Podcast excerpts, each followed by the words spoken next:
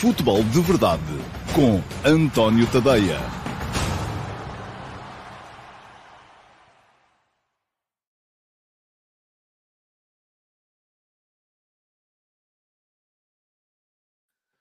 Olá, muito bom dia a todos e sejam muito bem-vindos à edição de uh, segunda-feira, dia, deixa-me cá ver que dia é hoje. Uh, é 12 de dezembro de 2022 do futebol de verdade. Um, cá estou eu para vos falar então da eliminação de Portugal, sempre com o atrasozinho do costume. Há uma expressão em inglês que reflete bem aquilo que é o horário do futebol de verdade, não é 12.30, é 12.30-ish. Uh, portanto, é mais ou menos assim. Aqui é, é, não há, creio que não há uma tradução decente em português para esta, para esta expressão e é pena porque uh, eu revejo perfeitamente nela, pelo menos aqui, no, em estúdio, na televisão, nunca me atrasei uh, para, para chegar a um programa.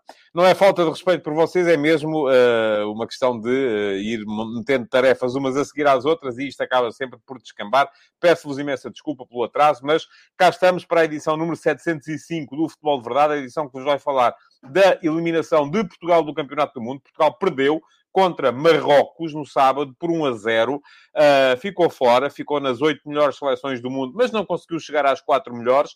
Uh, e é pena porque tinha condições para isso. E uh, dessa forma também, hoje aqui no Futebol de Verdade, vamos dividir o programa em quatro fases. Primeira fase, vamos responder à pergunta na MUS, porque há sempre uma pergunta na MUS para, para responder. Segunda fase, vamos analisar o jogo, o Portugal-Marrocos propriamente dito. Terceira fase, vamos fazer uma espécie de um rescaldo daquilo que foi a presença portuguesa neste Campeonato do Mundo. E, por fim, numa quarta fase, vamos lançar já aqui a escada para o futuro e tentar perceber o que é que vai ser, o que é que vão ser os próximos tempos na uh, Seleção Nacional. Uh, vamos a isso então. Deixem-me só endireitar aqui a câmara, porque eu acho que ela está ligeiramente torta. E uh, temos aqui bulha aqui à frente de gatos. Pronto, é o costume. Uh, é nesta altura que eles acham que têm que mostrar que estão vivos. Vamos lá a isso. perguntas antes da ordem do dia, ou questões aqui colocadas antes da ordem do dia para vocês. Quem foram os primeiros a comentar hoje? Diz-me aqui o Paulo Neves. Uh, que além de ser uh, primo do Ricardo Soares, deve ser vizinho uh, mal comportado do Fernando Santos. quase todos os selecionadores afastados do Mundial já se demitiram ou foram afastados. Vamos manter o mesmo cenário em março do próximo ano? Paulo, nem todos. Olha, o Hansi Flick foi eliminado na fase de grupos e continua a ser selecionador alemão. O Gareth Southgate foi eliminado, tal como Portugal, nos quartos de final e uh, eu estou convencido, e ainda não há definição relativamente àquilo que é o futuro do Southgate, embora eu esteja convencido que tanto o Southgate como o Fernando Santos vão sair pelo próprio pé. É a minha convicção. Não falei com ninguém, mas já vamos falar sobre isso lá mais à frente. Está toda a gente muito interessada. Uh, e o Cristiano Ronaldo, que não foi, durante este período, um exemplo de ponderação e de reflexão e dessas coisas todas. Naquele post que alguém escreveu por ele ontem no, no, no, no Instagram, ele diz uma coisa que é absolutamente verdadeira, que é, uh, não vamos estar aqui agora a falar a quente. Epá, deixem lá, a seleção volta a jogar em março. Qual é a necessidade de, em cima do fim do jogo, estar toda a gente logo a dizer vai ser este, vai ser aquele, tu estás fora, tu estás dentro, eu vou desistir, tu vais continuar? Não há necessidade nenhuma. Temos muito tempo. Reflitam. As, as decisões que vocês tomam antes de, de, de porem a cabeça na almofada, na maior parte das vezes, não são as mais corretas. Decisões tomadas de impulso, na maior parte das vezes, não são as mais corretas. E eu, vamos a ver o que é que vai acontecer. Bom, João Moreno, Uh, bem disse que a Croácia jogava para os penaltis, é, tem sido sempre assim. Deu certo e ainda acredito que vão à final com a França, que deve bater Marrocos, que está presa por arames e também já vão alertados para o jogo. Uh, eu, neste momento, ainda acredito numa final França-Argentina. Mas amanhã vamos falar aqui melhor sobre as meias finais. Muito bem. Uh, coisas diferentes. Diz o Amadou Jaló. O Ronaldo tinha apostado todas as fichas para este Mundial, que pessoalmente para ele foi um fiasco. Acha que ainda haverá possibilidade de eu ir para um grande Europa? Não, Amadou, não acho. Aliás, já não o achava uh, antes eh, do Campeonato do, do, Mundo. E neste momento acho menos ainda. Mas às vezes acontecem milagres. Vamos ver o que é que, o que, é que vai acontecer. Uh, o Manuel Salvador vem cá dizer se Fernando Santos deve sair, Leonardo Jardim ou Rui Jorge do Sub-21 seriam boas opções. Já lá vamos a essa parte do futebol de verdade, lá mais à frente.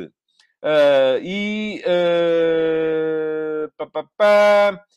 Uh, o que é que temos mais? Uh, muito Paulo Neves, muito João Moreno, já estão a conversar um com o outro. Muito bem, deixem-se ficar por aí.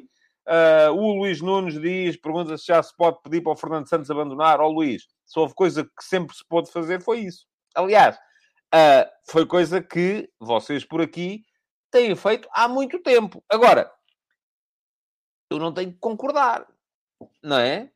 E já vos vou dizer qual é a minha opinião mais daqui a bocadinho. Aliás, aqueles que são as, as subscritores premium do meu Substack já sabem qual é a minha opinião, porque já puderam ter lido. E uh, uh, porque eu já fiz uma espécie de um rescaldo àquilo que é uh, a presença da seleção neste campeonato do mundo. Aliás, nem é preciso tanto. Aqueles que estão por aqui, há, no futebol de verdade, que é gratuito e que vêm cá com regularidade, já sabem o que, é que, eu, que é que eu penso sobre isso. E não é só sobre o Fernando Santos.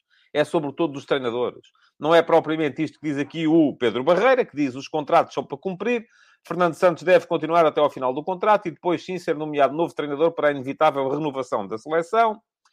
Um, não pense exatamente isto que o Pedro está aqui a dizer, mas eu já lá vou mais daqui a bocadinho. Tem que ter paciência. Tem que ter paciência, temos que esperar que o programa siga a sua uh, orgânica normal, uh, porque isto não pode ser andarmos a saltar alhos para bugalhos uh, constante e permanentemente. Bom, vamos lá ver. Uh... Paulo Neves, não estou a gostar da insinuação que acabou de fazer e que eu não vou colocar aqui. Não estou a gostar nada. Tem que ter, você, volto a dizer, você é jornalista, tem que ter um bocadinho de responsabilidade nas coisas que aqui escreve. Porque aquilo que acabou de escrever é criminalmente uh, uh, passível de ser punido.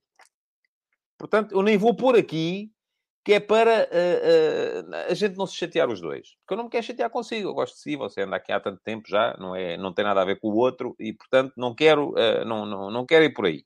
Agora, você também tem que ter um bocadinho de tento no, nos, nos, nas falanginhas e nas falangetas e nessas coisas todas, porque isto está a começar a descambar.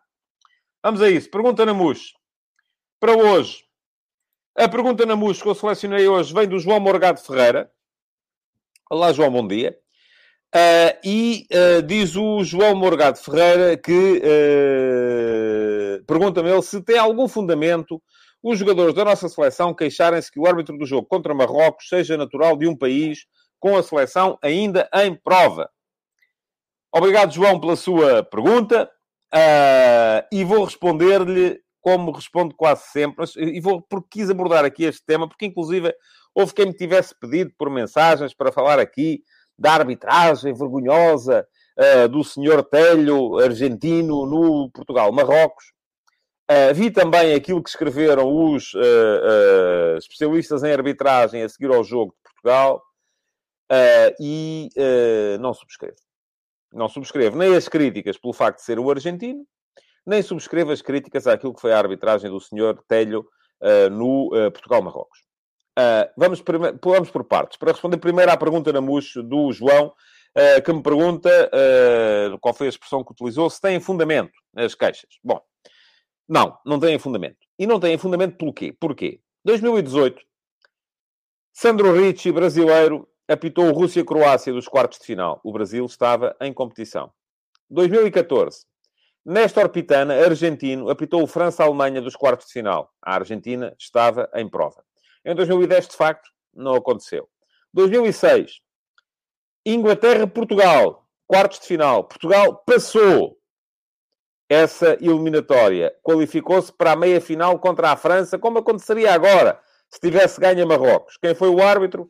Horácio Elizondo, argentino. A Argentina estava em prova. Aliás, no momento em que uh, o jogo decorreu, a Argentina já não estava em prova, porque tinha sido eliminada horas antes. Mas, uh, de qualquer modo, a nomeação foi feita antes da eliminação da Argentina. O que é que eu quero dizer com isto? Eu percebo que uh, possa haver alguma, algum cuidado especial uh, na nomeação de árbitros, nomeadamente entre as equipas que estão uh, no mesmo lado do quadro. Isto é, Portugal joga com Marrocos. Diz-me aqui o Jorge Gonçalves, então as críticas não têm fundamento porque já aconteceu antes. O facto de se ter errado antes justifica continuar-se a errar? Não, Jorge, tem que esperar, que eu já acabo de explicar. Se quiser esperar um bocadinho, eu, eu explico. Se não quiser, olha, siga em frente. Uh, Deixem-me só uh, agradecer aqui ao uh, Canoshi, espero estar a dizer bem, Vilas Boas, uh, pelo uh, superchat que acaba de enviar para este futebol de verdade. Bom, vamos lá, vamos em frente. Acho que fará algum sentido não termos árbitros de países cujas seleções estão na mesma metade do quadro. Isto é, jogo Portugal-Marrocos, não poderíamos ter um árbitro francês e não poderíamos ter um árbitro inglês. Percebo isso perfeitamente. Porquê? Porque cartões amarelos podiam afastar os jogadores da equipa que se apurasse para a partida uh, uh, a seguir das meias finais. Portugal só poderia vir a encontrar a Argentina na final, se lá chegasse. E na final, os cartões amarelos eram limpos. Isto é, antes do jogo das meias finais, estes jogos que vão acontecer agora, todos os cartões amarelos que estão para trás são uh, obliterados, desaparecem da folha disciplinar dos jogadores. Portanto, eu francamente, não é como diz o, o Jorge Gonçalves, uh, o facto de ser raro antes. Eu não percebo qual é o erro. Muito francamente, não entendo qual é o erro. Qual é o erro? Expliquem-me lá, talvez eu percebo. Porque, por mais cartões amarelos que o senhor Telho mostrasse, ou deixasse de mostrar, a sua Argentina não ia beneficiar disso por mais. Eh, ah, mas ele pode querer apurar a equipa mais fraca eh, para, se, eh, para não ter que levar com a equipa mais forte na final, não é agora? É só na final. Está bem, mas a equipa mais fraca a seguir vai jogar com outra equipa antes de jogar com a sua Argentina. Portanto, francamente, não percebo. Não entendo. É, é, ultrapassa a minha capacidade de compreensão. Eu devo ser muito burro e, portanto, pedia que me explicassem, como dizia o anúncio antigo, como se eu tivesse seis anos, para ver se eu uh, consigo perceber. Vamos lá ver. Uh, que é que, se alguém aqui me está a explicar. Uh, bom, enfim, há aqui muita gente a queixar-se de, de, de penaltis para aqui, para ali e para lá. Uh, diz aqui, por exemplo, o David uh, Carvalheiro, penalti não assinalado sobre o Otávio. Ó oh, David, pelo que eu percebi, e foi a seguir ao gol de Marrocos, portanto, a seguir ao gol de Marrocos houve ali um chip que ligou na parte de trás do cérebro uh, dos jogadores portugueses que passaram a querer penaltis. porque estavam a perder. e nós, volto a dizer, não podemos ser uh, andar, passar a vida em Portugal a dizer é para os nossos árbitros apitam demais, temos demasiadas faltas, temos pouco tempo útil de jogo e depois chegamos ao Mundial porque está a nossa seleção, há um, há um agarrão. Há, claro que há. Há um ligeiro agarrar de camisola uh, do Hakimi ao Otávio.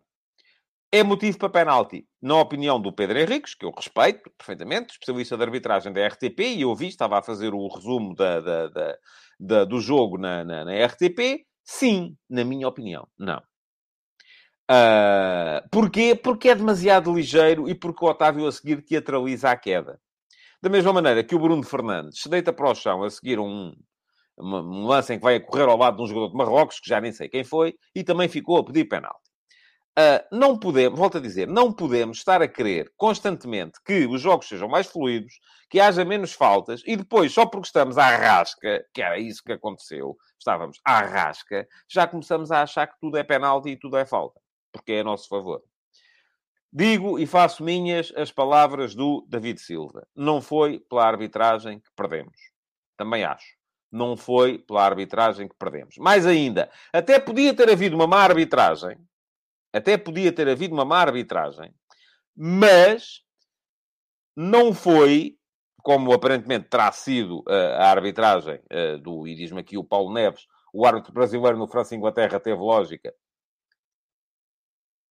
É igual. E por acaso, essa arbitragem eu achei que foi pior do que foi a arbitragem do argentino no Portugal-Marrocos. Mas lá está a França ou a Inglaterra a seguir não iam jogar com o Brasil. Portanto, essa questão dos cartões não se coloca. Uh, a questão da nomeação de árbitros de equipas que ainda estão em prova uh, para esta fase do campeonato, também lá está. Não podemos estar aqui constantemente a dizer é pá, isto é uma vergonha, porque vêm para aí árbitros do Uzbequistão e do Tajiquistão e da Kirguísia e do, sei lá, do... Não é? E esse, são árbitros que não têm, cujos países não têm expressão, e depois de repente aparecem árbitros do Brasil e da Argentina, e já dizemos, é pá, não pode ser, porque são árbitros de países que estão em prova. Então, mas afinal, em que é que ficamos? Expliquem-me lá para ver se eu percebo, mais uma vez volto a dizer. Expliquem-me lá como se eu tivesse seis anos. Que é para ver se eu percebo. O que é que nós queremos? Queremos árbitros de países que não têm expressão e por isso não têm interesses a, defender na prova, ou queremos árbitros de países que são fortes e por isso podem vir a ter interesses na prova. É só para ver se eu percebo. Ah, já sei. De repente, uh, discorreu-me. Queremos árbitros que façam com que nós ganhemos, não é? Pronto, ok, está entendido. É isso mesmo. É assim, um árbitro que a gente ganha é sempre bom. Quando a gente perde, é sempre mau está o assunto arrumado. Está, uh, uh, em relação a esta arbitragem, já disse aquilo que, uh, que, tinha a dizer. Acho que a arbitragem não foi boa nem foi má, foi aquilo que foi. foi melhor do que a arbitragem de, de do, do França-Inglaterra, de facto, em que o árbitro levado demasiado à letra as instruções que eles têm de deixar jogar e deixou jogar em, em situações que não. Uh, que se calhar justificariam a marcação de faltas. Mas não é por aí, de todo. Não foi de todo por aí. Bom, vamos, vamos andar uh, para a frente. Uh, porquê? Porque temos uh, assuntos verdadeiramente importantes para falar neste futebol de verdade. E um deles é o concurso de prognósticos. E eu vou colocar a passar agora aqui, já em rodapé, a classificação atualizada. Faltam quatro jogos, o que quer dizer que há 12 pontos em disputa. 4 jogos, 12 pontos em disputa. Notícia para vocês, eu já não vou ganhar, já não posso, matematicamente estou afastado. Creio que estou em... Deixa-me cá ver em que lugar é que eu estou. Uh, sexagésimo lugar. Sexagésimo lugar, uh, exequo com o 59. Enfim, é uma posição ainda assim uh, nobre. Uh, é uma posição ainda assim nobre. Mas quem é que está à frente é o Pedro Tiago Mendes. Já é líder há alguns dias.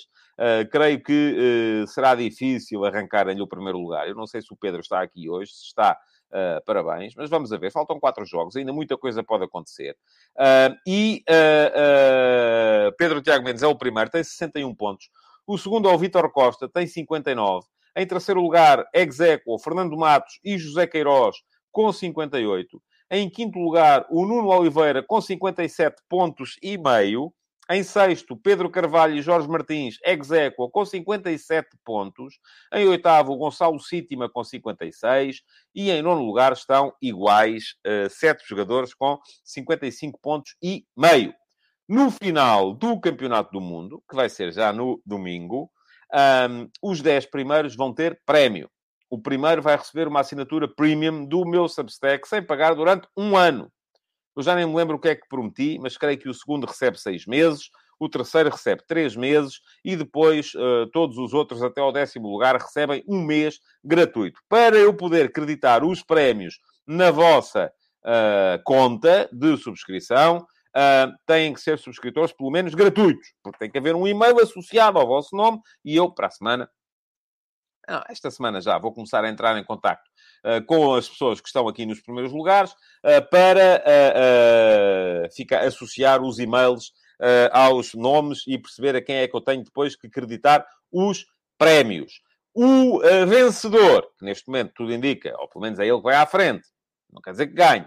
O Pedro Tiago Mendes vai à frente, mas o vencedor, aquele que chegar à próxima segunda-feira, dois a oito dias, uh, ao, ao, próximo domingo, ao final da tarde, uh, em primeiro lugar. Vou fazer todos os possíveis para o ter aqui, de viva voz, em vídeo, se ele puder, uh, no Futebol de Verdade da próxima segunda-feira, para, para me contar, para me explicar como é que é isso de adivinhar muitos resultados. Portanto, já sabem, se quiserem, obviamente, se não quiser, não posso, como é óbvio, obrigar, nem a entrega do prémio fica dependente da presença aqui de viva voz no Futebol de Verdade, mas terei todo o gosto em receber aqui, uh, para uma conversa de alguns minutos, o uh, vencedor do concurso de prognósticos relativo a este Campeonato do Mundo. Foi um sucesso, houve muita gente a inscrever-se, há muita gente a participar com, com interesse, há muita gente a acertar muitos resultados e uh, estou aqui a pensar muito seriamente se não valerá a pena alargar esta iniciativa a, outros, a outras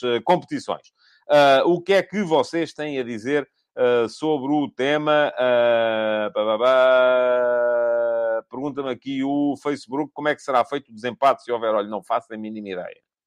É próprio do site. O site é o Super Brew, foi o site que me apareceu à frente, foi esse que eu escolhi, uh, uh, mas está lá tudo explicado nos regulamentos.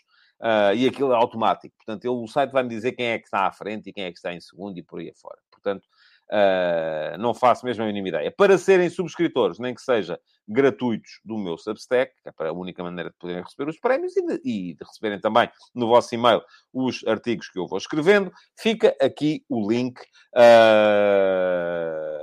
para uh, se inscreverem.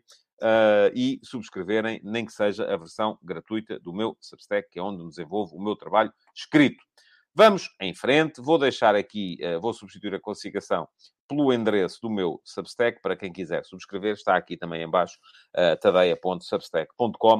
Uh, é onde todos os dias vão saindo uh, textos meus uh, sobre futebol. Vamos andar para a frente, vamos começar por falar aqui do jogo Portugal-Marrocos, que foi um jogo fraquinho da seleção de Portugal.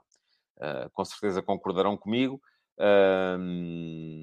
diz aqui o Manuel Moraes que fomos eliminados por uma seleção de toscos muito organizados, mas toscos, salvo dois ou três jogadores. Eu não seria assim tão, uh, não seria assim tão uh, taxativo quanto isso. Uh, mas, mas sim, fomos eliminados por uma seleção que é inferior à nossa. Em relação a isso, não tenho grandes dúvidas. Vamos falar do jogo, vamos embora. Fernando Santos fez uma alteração relativamente ao jogo com a Suíça não foi aquela que eu achava que ele ia fazer. Voltou a introduzir o Rubem Neves em vez do William Carvalho e, na minha opinião, piorou. Porquê? Rubem Neves foi uma sombra neste campeonato uh, do, do mundo. Não gostei das atuações do Rubem Neves neste Campeonato do Mundo. Uh, foi um jogador que poucas vezes meteu passo de progressão. Uh, foi um jogador que, ainda por cima, quando estava a jogar como médio centro, quase sempre chamava mais alguém, além dos dois centrais, tínhamos o Rubem Neves e voltou a acontecer isto neste jogo com Marrocos. Esse foi o grande problema da primeira parte do jogo. Eu escrevi a minha uh, análise ao jogo e fica aqui o link também depois para quem quiser uh, ler uh, a, minha análise ao jogo de Portugal. Uh, Deixem-me só tomar nota do timecode, já está. Bom,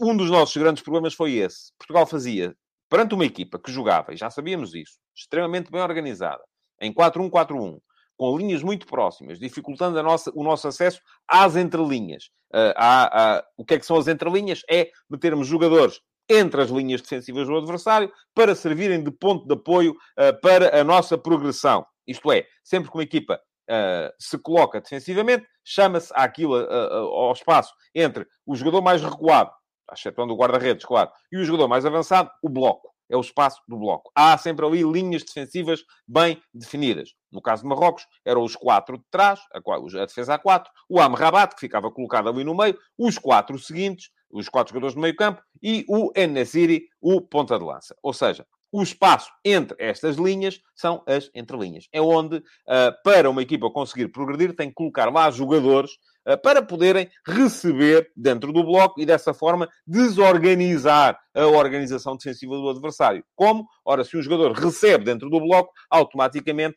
isto vai obrigar o bloco a mover-se e vai, vai, permitir que depois esse jogador possa tocar fora do bloco ou possa uh, tocar atrás do bloco uh, se conseguir virar-se de frente para o jogo. Portanto, o que é que Portugal fez neste jogo? Perante uma equipa que se organiza assim, e toda a gente sabia que a equipa se organiza assim, havia várias formas de poder uh, uh, uh, tentar virar esta, esta questão.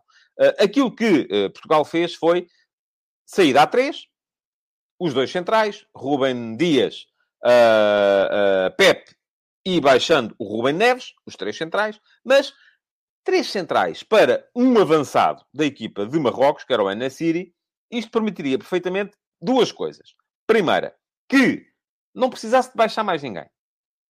E muitas vezes baixou o Bernardo, muitas vezes baixou o Otávio, uh, que estavam sempre a jogar fora do bloco de Marrocos também. Ou seja, Portugal estava constantemente com cinco homens atrás da linha da bola no momento de uh, saída. Uh, os três eu já acho que eram demais. Acho que três já eram demais. Mas, além disso, uh, ainda baixávamos mais dois, constantemente. E, além disso, também, portanto, que eram dois jogadores que deviam estar dentro do bloco. E não estavam. Estavam cá fora, atrás. Isto, naturalmente, vem diminuir a quantidade de jogadores que temos à frente, em condições de jogar dentro do bloco. Além disso, o que é que aconteceu mais? Poderíamos ter até, inclusive, se tivéssemos gente com capacidade para isso, permitir que o Rubem Dias, o Pep, o Rubem Neves subissem com bola. Porque o Enesiri sozinho, se vai a um, os outros dois estão livres. É só rodar e avançar. Custa nada. Não foi essa a estratégia adotada pela equipa de Portugal. Não só baixou dois homens aqui, como aquilo que... E atenção, as estratégias até podemos dizer que todas podem ser válidas. E depois uh, vamos a ver se uh, resultam ou não. Mas no papel todas podem ser válidas. A estratégia de Portugal foi baixar muita gente e depois tentar bater longo, bolas em diagonal, uh, quase sempre através do Bruno Fernandes ou do Bernardo Silva, ou do Otávio, uh, bolas em diagonal que saíam de um corredor para irem explorar o facto do bloco marroquino também bascular ora para um lado, ora para o outro, sempre para o lado da bola. Nunca resultou. Perdemos 45 minutos nisso. Sofremos um golo no processo. Uh, estávamos a perder a partir de determinada altura. Deixem-me só chamar aqui a atenção, porque chegou mais um superchat uh, foi do Jorge Fernandes, que sugere que se faça um uh, Super Group para a Liga dos Campeões. Vamos pensar nisso, uh, vamos ver o que, é que, o que é que vamos fazer daqui para a frente. Muito obrigado, Jorge, também pela sua contribuição. Bom, esse foi, do meu ponto de vista, o grande erro de Portugal, e foi isso que eu expliquei na edição especial das conversas de bancada sobre o Portugal-Marrocos. a partir do momento em que Portugal está a perder, tenta ir atrás do jogo. Uh, e diz-me aqui o João Moreno, e tem toda a razão, que houve muitos momentos do jogo com 4 ou 5 jogadores atrás da linha da bola. Nem mais. Nem mais. O A Natureza é fixe. Pergunta-me se foi azelice ou conservadorismo. Eu acho que não foi nenhuma coisa nem outra. Foi cautela. Acho que... E porquê é que foi esta a opção que Portugal assumiu? Eu consigo mais ou menos entendê-la. Discordo dela, mas consigo entendê-la. Um, uma equipa que bate longo, geralmente está a arriscar mais a perda da bola, mas está a desorganizar-se menos para o momento em que, ela em, em que a perde. Isto é, se Portugal baixa cinco jogadores para trás do bloco de Marrocos, eu vou tentar explicar isto o mais simples possível. Se Portugal baixa cinco jogadores para trás do bloco de Marrocos uh, e opta por bater longo, em vez de tentar a ligação interior, passe vertical para dentro do bloco, um, o que é que acontece? Há um maior risco de perder a bola, portanto, não conseguir fazer um ataque tão prolongado quanto seria desejável, mas, ao mesmo tempo, no momento de perda da bola, o que é que acontece? Temos cinco jogadores atrás uh, do, da, da, transição ofensiva de, de, de Marrocos. Portanto, em condições para poder também defender-nos melhor. Ou seja, não foi azelice nem conservadorismo, se quisermos chamar. As pessoas é que cada vez mais chamam conservadorismo ao, a, a, a, uma, a, uma, atitude cautelosa. Não tem nada a ver. Uma coisa é ser conservador, outra coisa é ser cauteloso. Não tem nada a ver uma coisa com a outra. Bom, hum, para vos dizer então que acho que a abordagem ao jogo na primeira parte foi errada, acho que a partir de determinada altura também vou ser muito sincero convosco. Portugal não empata ao jogo porque foi infeliz. Porque tivemos situações mais do que suficientes para poder fazer um golo. Eu recordo, pelo menos, duas belíssimas defesas do Bono, uma a um cabeceamento, aliás, esta ainda logo no início do jogo, um cabeceamento do João Félix, outra a um remate do João Félix após uma boa movimentação de apoio do uh, Cristiano Ronaldo, uh, que é uma defesa do outro mundo. Recordo a bola do Bruno Fernandes na barra. Recordo o remate do Bruno Fernandes à entrada da área, que sai assim a esta distância da barra, por cima, com o guarda-redes batido. Recordo o único remate do Cristiano Ronaldo em todo o jogo, uh, quando ele uh, recebe a bola na, na, na profundidade e consegue bater o defesa marroquino e rematar, que o guarda-redes também vai buscar. Portanto, Portugal fez. Não vamos também ser absolutamente catastrofistas. Portugal fez no jogo o suficiente para o poder, pelo menos, empatar. Fomos nabos na forma como abordámos o jogo? Sim, sem dúvida.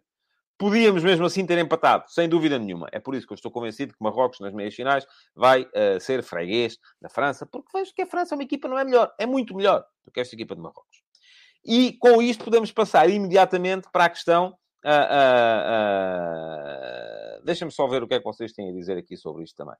Uh, diz aqui o Pedro Ferreira: Estou em crer que a França, com a largura que tem nos extremos e laterais, vai cilindrar esta seleção de Marrocos. Eu acho que a França vai ganhar, não sei se vai cilindrar, mas acho que vai ganhar.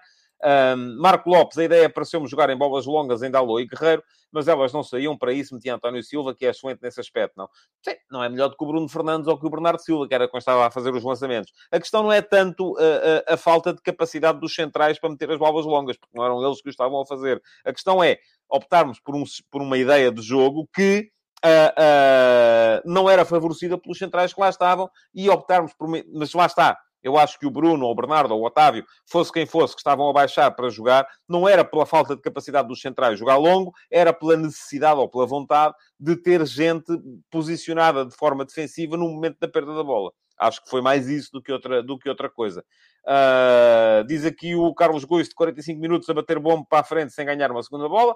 Também é verdade, mas lá está as linhas de Marrocos estavam tão próximas que era difícil que as segundas bolas fossem nossas. A ideia não era ganhar as segundas bolas, era atrair um lado, bater longo no outro, receber orientado e dessa forma conseguir imediatamente criar situações de superioridade no corredor lateral. Nunca foi bem executado. Uh, mais coisas. Uh, diz o Jorge Fernandes, era preciso tirar um jogador para entrar o Leão. Ah, enfim, ok, muito bem. Uh, já estamos a discutir os, os jogadores. Pergunta-me aqui o David Paiva que jogador fez mais falta a Portugal neste jogo. Ó, oh, David, olha, sei lá, o Eusébio, o Perteu, o, o, Cristiano Ronaldo dá, 8 anos. Uh, uh, sim, uh, creio que sim, mas acho que ninguém fez falta. Vamos lá ver. foi uma questão de ideia, não foi uma questão de, de, de, individualidades do meu, do meu ponto de vista. Diz o K-Rock 94, foi a tática do desespero, chuveirinho na pequena área de Marrocos, e seja o que Deus quiser, só que isso foi favorável para Marrocos. Uh, o João Ferreira diz ainda temos, inclusive, um guarda-redes que joga bem com os pés e uh, a dar apoio, também é verdade. Certo, pronto. Agora,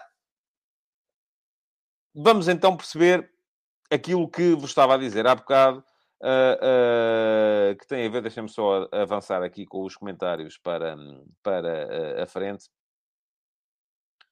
Uh, Pergunta-me aqui o Rui Santos se eu acho que o ambiente da seleção afetou os resultados. Eu não sei, não, não sei responder a isto. Não sei se o ambiente é bom ou mau. Acho que, uh, uh, muito francamente, o que eu acho que afeta não é os resultados, é a, a, a, noção que as pessoas têm do ambiente. São estes programas sucessivos de, e esta atenção. Eu não vi mais nenhuma seleção do mundo não vi os jornais e as televisões de mais nenhuma seleção do mundo tão focados neste tipo de picuinices uh, em que a, a, comunicação social portuguesa se foca durante um campeonato do mundo. E atenção, o que eu defendo, é bom que percebam isto, que é para depois não virem cá desvirtuar aquilo que eu estou a dizer. Não estou aqui a dizer que, ah, e tal, é a seleção, malta, temos que ser todos, estar todos com a bandeira, todos com a camisola e o cascol, não vamos chamar a atenção para... Não! Não é nada disso. É rigorosamente o oposto. É, vamos ser profissionais, vamos ser, uh, e em vez de estarmos aqui a fazer conversas uh, tontas sobre coisas que não fazemos a mínima ideia do que é que está a acontecer, vamos falar, vamos trabalhar, vamos fazer coisas. Eu vi tanta reportagem bem feita uh, sobre o Mundial. E, uh, infelizmente, em Portugal, a única coisa que estamos a, a, a, a focar-nos é se o Ronaldo está triste, feliz, contente, amargurado, chateado, ansioso. Uh, eu vou dizer-vos assim: eu quero lá saber. Da mesma forma que, vou dizer-vos agora outra coisa. Estou cansado, cansado mesmo, de ver, agora é, é, é o ricochete, de ver uh, comentaristas, pessoas até de outras áreas da sociedade, ou sobretudo outras áreas da sociedade, que agora também quando há futebol, não só somos o único país que tem o Presidente da República e o Primeiro-Ministro nas flash interviews, a dar, eu no outro dia acabou o jogo, uh, uh, mudei para, para a RTP3 para ver, porque prezo muito a análise dos meus colegas que lá estavam em estádio, uh, e quem é que estava a comentar o jogo? o nosso excelentíssimo Presidente da República, Marcelo Rebelo de Sousa. E eu vou dizer assim, eu, o, o professor Marcelo Rebelo de Sousa, tenho muito respeito por ele e pelos comentários que ele faz, em milhentas coisas, mas sobre futebol não quero ouvir, não me interessa. Não me interessa nada. Quero lá saber. Não vai acrescentar nada àquilo que eu, tenho, que eu, que eu, que eu penso sobre o jogo. Nem a mim, nem a vocês. Da mesma forma que, e era isto que eu ia dizer, tenho visto comentadores de todas as áreas, quase nunca do futebol, mas das outras áreas da, da, da, da, da sociedade, a dizerem coisas do género. Não podemos ser ingratos com o Cristiano Ronaldo. E eu digo assim, mas, mas, mas fomos ingratos com o Ronaldo como? Quando? Porquê? Alguém é capaz de nos explicar? Eu até hoje não percebo. Eu sou muito grato. Eu tenho a noção, ainda ontem disse isto à noite na RTP, tenho a noção perfeitamente, uh, uh, tenho uma noção perfeitamente clara de que houve uma seleção antes de Ronaldo e há uma seleção depois de Ronaldo. O nível de profissionalismo, o nível de receita, o nível de uh, contratos que são feitos uh, na Federação Portuguesa de Futebol mudaram com o Ronaldo. O Ronaldo mudou o futebol português. E isto, meus amigos, qualquer um em Portugal que goste de futebol deve estar grato a Ronaldo. Agora, estamos gratos. E eu, se vir o Ronaldo um dia deste aí na rua, disse obrigado, pá. Foste muito importante, ou ainda podes vir a ser muito importante se de repente uh, uh, voltares a conseguir recuperar o teu nível. Mas eu não percebo hein, até que ponto é que estamos a ser ingratos.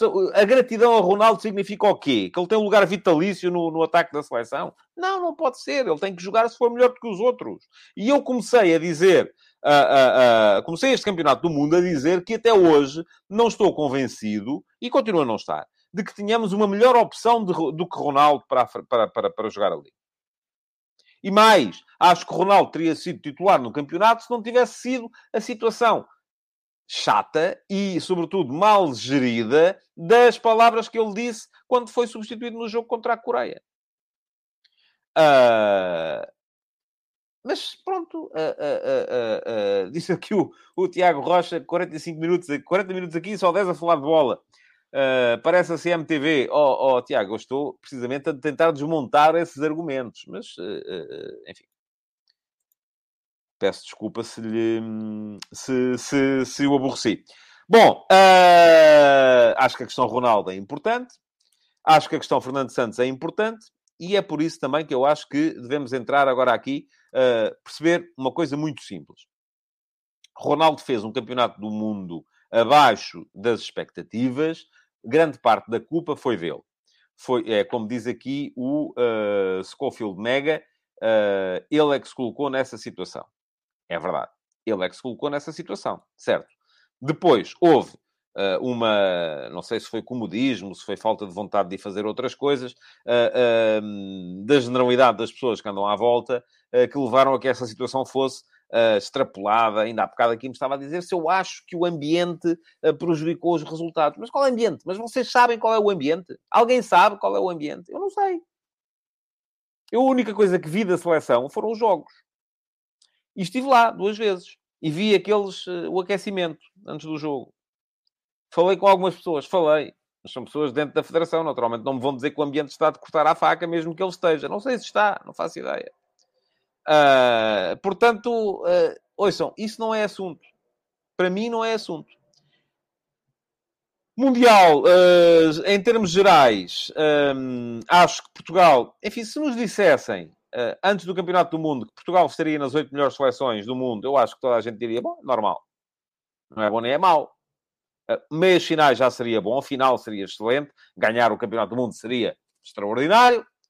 Quartos, do, quartos de final eu acho que é o normal. Oitavos de final seria ficar aquém. A fase de grupos seria uma catástrofe. Esta era a minha opinião antes do campeonato. Mantenho-a depois. Não mudei de ideias. Agora, Olhe para a forma como Portugal saiu, foi eliminado por uma equipa mais fraca do que a equipa portuguesa, uh, mas, uh, e, e, isto leva-me a dizer que, epá, então, assim se calhar sobra, sobra pouco. Se Portugal tivesse caído nos quartos de final, eliminado pela França, estaríamos aqui todos, se calhar, a dizer, bom, os franceses são melhores. A questão é que Portugal caiu nos, nos quartos de final, eliminado por Marrocos, e Marrocos não tem melhor equipa do que a equipa de Portugal. E, portanto, é isso que nos leva a sair deste campeonato do mundo com um travo amargo na boca, com aquela noção de que ficou, ficámos aquém. E sim, ficámos aquém. Essa, apesar de eu achar que quartos de final era o normal, a maneira como Portugal saiu faz com que eu ache que ficámos aquém. Uh, Diz-me aqui até o Carlos Guiste, se a Espanha elimina Marrocos e nós somos eliminados pela Espanha, era tudo normal. Como foi com Marrocos, já está tudo mal. Sim, mas é normal, Carlos, que isso, que isso aconteça. Quem foram os melhores de Portugal uh, no, no, no, no, Campeonato do Mundo? Eu já escrevi sobre o tema ontem. E está aqui o link também uh, para, o, para o texto um, sobre o, a avaliação individual de todos os jogadores e do selecionador uh, no Campeonato do Mundo, com notas para todos, com, com uh, uh, informação estatística para todos também, com a minha apreciação subjetiva de todos eles também. de qualquer forma, aquilo que vos posso dizer, assim, muito resumidamente aqui, porque aqui é mesmo uma questão de, de ser, de ser resumido, acho que o melhor português neste campeonato foi o Bruno Fernandes, um, seguido de perto pelo, pelo, pelo Pep, um, pelo João Félix, Uh, pelo Rafael Guerreiro, que não esteve mal, uh, embora este já a um nível uh, ligeiramente inferior. e depois tenho alguma dificuldade em catalogar, por exemplo, o campeonato do Gonçalo Ramos, porque o Gonçalo Ramos faz um jogo extraordinário contra a Suíça e faz um jogo mau contra Marrocos. Uh, se calhar a média vai ser, uh, chegamos à conclusão que esteve ali mais ou menos no meio. Houve desilusões, está tudo explicado no texto. Quem quiser é dar lá um saltinho e ler, uh, porque está lá tudo, com notas, com detalhes estatísticos, e não vou também perder aqui muito tempo com, com isso. houve jogadores que estiveram abaixo, sim. Uh, houve, e já quem, quem, quem é que me diz, quem é que me diz-me aqui, o Carlos Gosto, Rubem Neves, Rubem Dias, Cancelo, top 3 inferior. O Rafael Mota pergunta-me se o Diogo Costa não falhou no gol. Falhou, sim, senhores. Também foi daqueles que, do meu ponto de vista, desiludiu. Estava à espera de muito mais. Um, ele chega ao Mundial como um dos melhores guarda-redes da Champions e, no Mundial, falha no golo. Falha ele, mas não falha só ele. Falha também o Rubem Dias uh, uh, nesse, nesse, nesse lance. Uh, como falha também no jogo com o Gana, que podia-nos ter custado a vitória nesse, nesse jogo. muito bem. O que é que tem mais a dizer? Uh, diz aqui o Ruben Lima que o Bernardo também esperava mais, também eu, também acho que foi uma das desilusões. Uh, e depois há outras questões que é uh, o estarmos a, a olhar para aquilo que foi a condução da seleção. E lá está também a avaliação que eu fiz ao Fernando Santos. E com isto vamos entrar então na ponta final do Futebol de Verdade de hoje para vos falar de dois temas. Que é, deve Cristiano Ronaldo continuar na seleção? Deve Fernando Santos continuar na seleção? E o que é que vai acontecer? O que é que vai acontecer? Como devem calcular, não sei. Tenho a minha opinião. Uh, agora, ponto 1. Um, Cristiano Ronaldo. Eu acho que os últimos meses da vida e da carreira de Cristiano Ronaldo, uh, não sei se foi por uma questão de ter perdido o filho, é uma coisa que não faço a mínima ideia do que deve custar, deve ser absolutamente brutal, mas uh, foram mal conduzidos no geral. Não sei se ele mudou as pessoas que o aconselhavam, se uh, houve sequer as pessoas que o aconselham, mas a condução dos últimos meses na carreira do Cristiano Ronaldo foi algo de absolutamente catastrófico. Equivale a Portugal sair do Mundial com três derrotas nos três jogos da fase de grupos. Foi tudo mal. Deu uma entrevista antes do campeonato quando não devia ter dado. Uh, permitiu que ela fosse soltada no dia em que a seleção vai para o Campeonato do Mundo quando não devia ter permitido. Uh, antes disso, já tinha estado mal na interação com a equipa técnica do Manchester United. Uh, e atenção, não estou a ser ingrato. Nada disto que eu estou a dizer tem a ver com o facto de eu não estar a ser grato àquilo que Ronaldo significa para o futebol português. Tem nada a ver. É uma coisa é uma coisa, outra coisa é outra coisa. Temos que saber destrinçar as coisas. No campeonato, não achei que ele tivesse jogado nem bem nem mal. Não foi um jogador distintivo, não. Também não foi, não foi pior do que os outros. Não. Teve um efeito telúrico na seleção e no rendimento da seleção por ser quem é, mas isso ele não pode controlar. Ou melhor, podia ter controlado, podia ter limitado a interação antes do campeonato e, e optou por não o fazer. Foi uma escolha de carreira que eu acho que foi errada, mas uh, uh, o efeito que ele teve na, no, na, na, no rendimento da seleção não foi tanto aquilo que jogou ou deixou de jogar, foi mais aquilo que ele disse para o Pepe e teve o azar de ter as câmaras uh, a focarem e de se ter percebido perfeitamente aquilo que ele tinha dito ao Pepe no momento em que é substituído no jogo contra a Coreia. Isso eu até acho, e vou dizer aqui, não gostei, mas acho que poderia ter sido ultrapassado se ele, no final do jogo, em vez de ter vindo à flash à, à zona mista, dizer que não, não, aquilo era para o coreano e tal. Pensar que nós todos comemos geladinhos com, com a testa, não comemos. Uh, uh, Percebe-se perfeitamente que não era para o coreano. Houve dois momentos. Houve um momento em que é para Fernando Santos. Houve um segundo momento que é para o coreano. Acho que o Fernando Santos, quando acaba o jogo, só se apercebe deste segundo momento, não se apercebe do primeiro.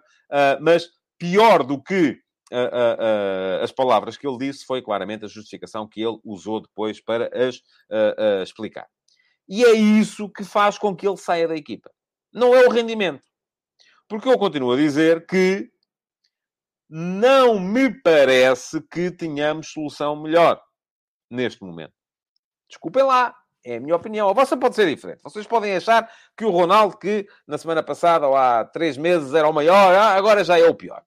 Até há aqueles que acham que ele nunca devia ter lá estado. Pronto. Porque aquilo que era fixe era deixar jogar os outros, porque ele condiciona e tal, e não sei o quê. Esqueçam lá isso. Não é a minha opinião. É pá, vocês podem ter a vossa, eu tenho a minha. Ponto final. Se eu acho que ele vai continuar, admito que sim. Admito que sim. Uh, mas, para estar na seleção, ele precisa de estar a competir a um nível minimamente exigente. E, portanto, vamos esperar para ver onde é que ele vai jogar. Uh, vamos lá ver uh, onde é que ele vai jogar e vamos perceber o que é que uh, aconteceu. Diz aqui o Paulo Neves, relativamente aos gelados com a testa, comemos sim, de quem foi a culpa daquilo que nos contaram, mas quem é que lhe contou o quê, ó Paulo? Se bem se lembra, eu no dia, no dia, na noite do jogo, está escrito, oh, Paulo. Está escrito. Aliás, na noite do jogo, eu não sei o que é que você anda a ver na televisão. Eu estive na RTP e há, um, há uma peça notável, porque é jornalística, não tem opinião, tem só ali o que aconteceu. Do Gonçalo Ventura. Ele às vezes está aqui a ver, não sei se está hoje, se não, se está, parabéns, Gonçalo, uh, uh, porque foi excelente, em que está tudo explicado. Há um momento com o Pepe, que é para o Fernando Santos, e há um momento com o coreano, que é para o coreano. Ponto. Agora depois, ouça. Aquilo que lhe contaram. Então, mas se lhe contarem cá Pai Natal, você acredita? Não, você tem que começar a selecionar melhor as coisas que vê. Ou então anda a ver coisas demais. O Paulo também, felizmente, seleciona sempre estar aqui no futebol de verdade. E ainda bem. Uh, uh, porque aqui, no, aqui não lhe contam patranhas. Aqui o máximo que eu lhe posso dizer é que não sei se não sei, se não tenho maneira de uh, dizer, é o que é. Uh, portanto, questão Ronaldo, vamos esperar para ver. Vamos esperar para ver uh, onde é que. Diz o Álvaro Rocha, António, atenção, o meu filho está aqui, não estraga o Natal, mas porquê? Então, mas claro que há Pai Natal. Então, ele está ali nos centros comerciais às vezes. É só ir lá. E até tira fotografias com os miúdos e tudo. Portanto, é porque existe, não é? bom, uh, vamos lá. Fernando Santos. Portanto, Ronaldo já vos expliquei o que é que eu acho. Vamos esperar para ver. Vamos esperar para ver onde é que ele vai estar a competir e vamos esperar para ver o que é que, o que, é que ele vai estar a fazer. Fernando Santos. Eu aqui vou dizer-vos, é uma questão de convicção pessoal. Não falei com ninguém. Não falei com Fernando Santos desde a eliminação, não falei, não falei com Fernando Gomes desde a eliminação, não falei com ninguém uh, da Federação desde a eliminação, porque também, enfim, não tinha essa necessidade e acho que não tenho nada que estar a, a, a, a ser pica-miolos. Se eu tivesse uh, a trabalhar, se calhar, num jornal diário, se calhar já o tinha feito. Como não estou, não tive essa necessidade, não tenho que o fazer. Uh, agora, tenho uma convicção. Mais, primeira coisa que eu vos digo, e quem acompanha o futebol de verdade sabe que eu digo isto há muito tempo. Não é de agora, é há muito tempo. Acho que a continuidade dos treinadores à frente das equipas não tem a ver só, nem predominantemente, com resultados. Tem a ver com ciclos que se abrem ou se fecham. Uh... Segunda questão. E por isso mesmo, acho que a Alemanha renova com o Hansi Flick, e faz bem. Acho que a Inglaterra está doida para renovar com o Southgate, e se calhar ele é que se vai embora. Acho que a França quer renovar com o Deschamps e se calhar o Deschamps não vai querer. Vamos a ver. Vamos a ver. Porque o Deschamps tem no contrato atual a, a, a, a, possibilidade de escolher o que quer fazer desde que chegasse às meias finais e já lá está. Uh, e em relação à questão Fernando Santos, aquilo, que eu, aquilo em que eu acredito é, o, é muito simples. E é aquilo em que eu sempre acreditei. Eu acho que o ciclo de Fernando Santos não acabou agora. Acho que acabou no europeu. E, no entanto, vocês podem me dizer assim: ah, mas você foi sempre uh, contra a admissão de Fernando Santos. Pois fui, porque sou sempre contra a admissão de treinadores no meio de um ciclo competitivo. E este ciclo, e por, por via da pandemia, o europeu acabou, o europeu de 2020 foi jogado em 2021, e é isto que diz aqui o PA 93. Fernando Santos devia ter saído no fim do Euro 2020. Já era evidente que não tinha o perfil certo para este grupo de jogadores. Um, não. Porquê? E vou explicar-lhe porquê. Porque o Euro 2020 não se jogou em 2020, jogou-se em 2021. E em 2021 estávamos a meio da qualificação do Mundial de 2022. E eu sou e serei sempre contra a saída de treinadores a meio de campeonatos.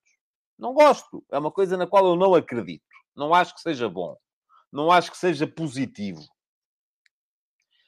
Portanto, fui contra a demissão de Fernando Santos após a eliminação de Portugal no Europeu de 2020, que se jogou em 2021.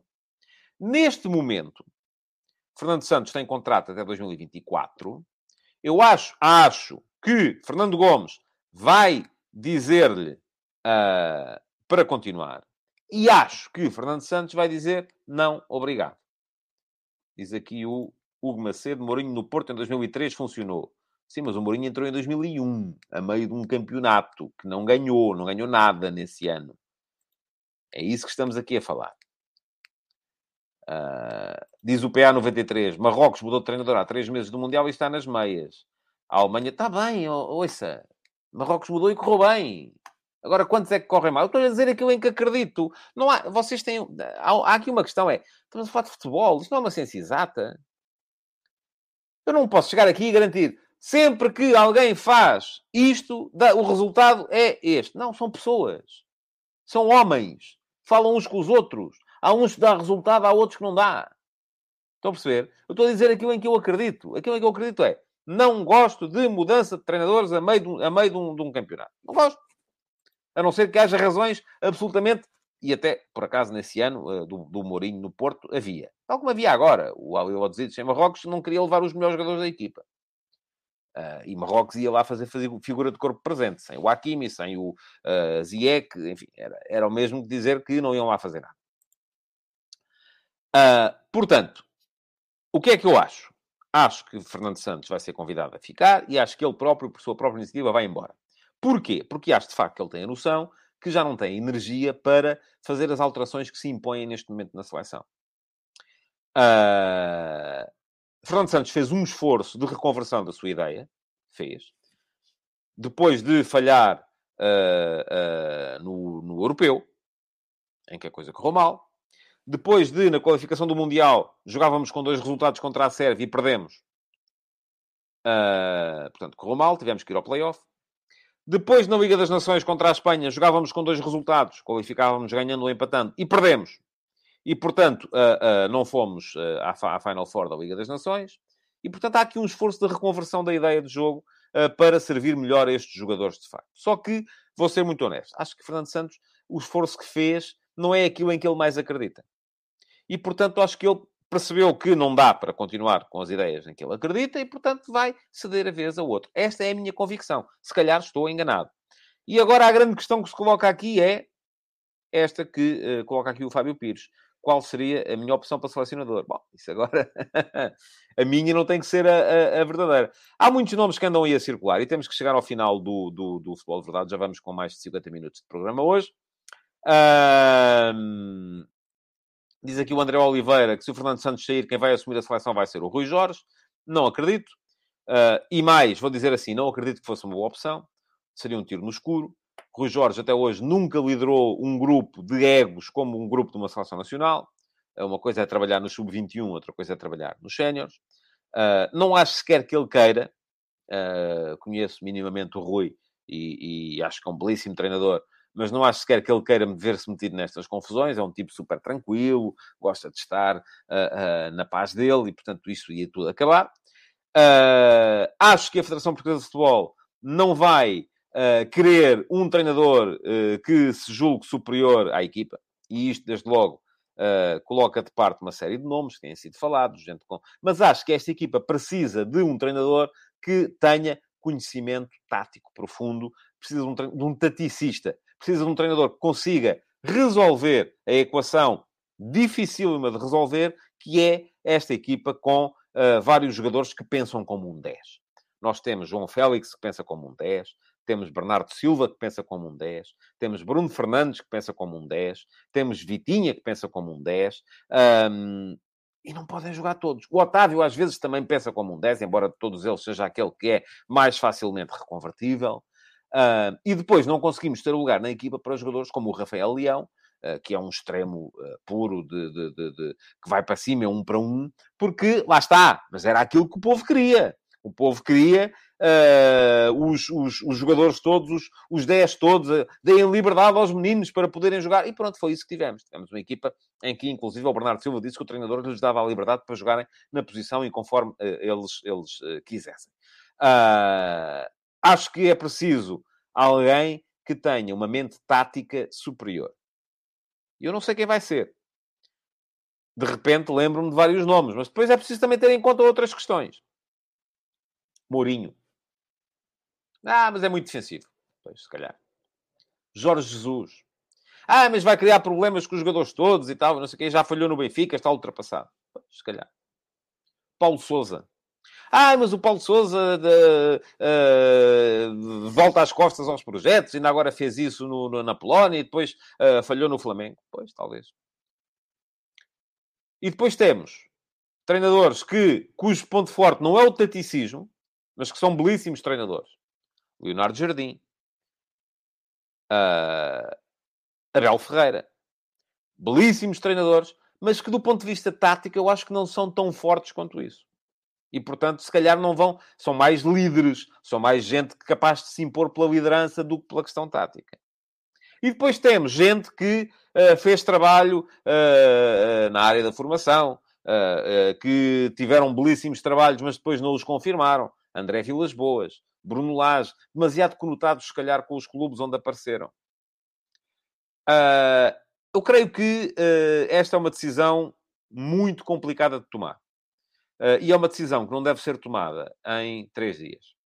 É uma decisão... Eu lembro-me aqui há, há muitos anos, muitos anos mesmo, ainda eu era um jovem jornalista, o Dr. Alberto Silveira, que na altura era vice-presidente da Federação, abriu-se um período como este de, de, de, e ele marcou uh, reuniões com uh, vários jornalistas para lhes perguntar o que é que eles achavam sobre o tema. Eu acho que a Federação Portuguesa de Futebol não deve tomar esta decisão se se confirmar de facto e eu acho que Fernando Santos deve sair. Uh, se se confirmar que Fernando Santos sai, não deve tomar de ânimo leve a decisão da substituição. Ela nunca vai ser, o nome nunca vai ser consensual. Esqueçam lá isso. Não há consensos aqui. Tem que ser uma questão de convicção. E a, a, a, decisão que for tomada, do meu ponto de vista, aquilo que mais deve valorizar é a mente tática do treinador. Porque esta é uma equação, volto a dizer, que uma equação tática que eu, que gosto de pensar nessas coisas, muito francamente, ainda não sei como é que ela vai ser resolvida e tenho muitas dificuldades em imaginar, porque isto não é, às vezes vocês acham que é só, não é, é só meter lá os jogadores e já está, não é. É preciso criar uma ideia, é preciso criar uma ideia que sirva os, os, os jogadores uh, que, uh, que, que, que, lá, que lá estão. Quem é que vocês têm para dizer? Muito bem. Miguel Silva diz Carlos Queiroz seria uma boa opção. Uh, o Daniel Leal diz vamos buscar o Guardiola ao City. O Tiago Ribeiro, uh, Luís Castro, gosto dele como treinador e, acima de tudo, como ser humano. o Jorge Fernandes, o Abel Ferreira ainda é muito novo. O Fábio Santos diz, Luís Castro, sim. O Alexandre Francisco, o Leonardo Jardim é bom a treinar jovens e joga futebol atacante. Depende. Depende, não é? Joga futebol atacante? Depende. O Josias Martins Cardoso quer uma comissão técnica como em 84. O Josias, está a brincar, não? Acho que sim. Uh, o uh, Paulo Lourenço diz Portugal só joga em março, ainda há tempo para escolher. Uh, o Pedro Queiroz quer o Luís Castro. o uh, Cristóforo Ribeiro da Silva diz que Jardim soube pôr a jogar Mbappé com Bernardo. Sim, mas só tinha o Bernardo. Se ele tivesse o Bernardo, o Bruno Fernandes, o João Félix, o, o Vitinho, se calhar não havia lugar para o Mbappé. É possível, não é? É possível. A questão é essa, não é? Uh, bom, vamos embora. Uh, o Daniel Leal teve graça aqui diz é fazer um referendo. Já passámos uma hora de programa, isto hoje foi demais, mas também havia muita coisa para, para discutir. Uh, quero lembrar-vos que uh, podem, uh, o, o Tiago António Carvalho, quer o Luís Henrique. pois. Se for para, para, para não rematar a baliza, vamos ser campeões do mundo da posse de bola. Mas depois não se remata. Vamos lá. Um, para seguir o canal, fica aqui o link. Subscrevam, ativem as notificações, cliquem em cima do, do, do sino.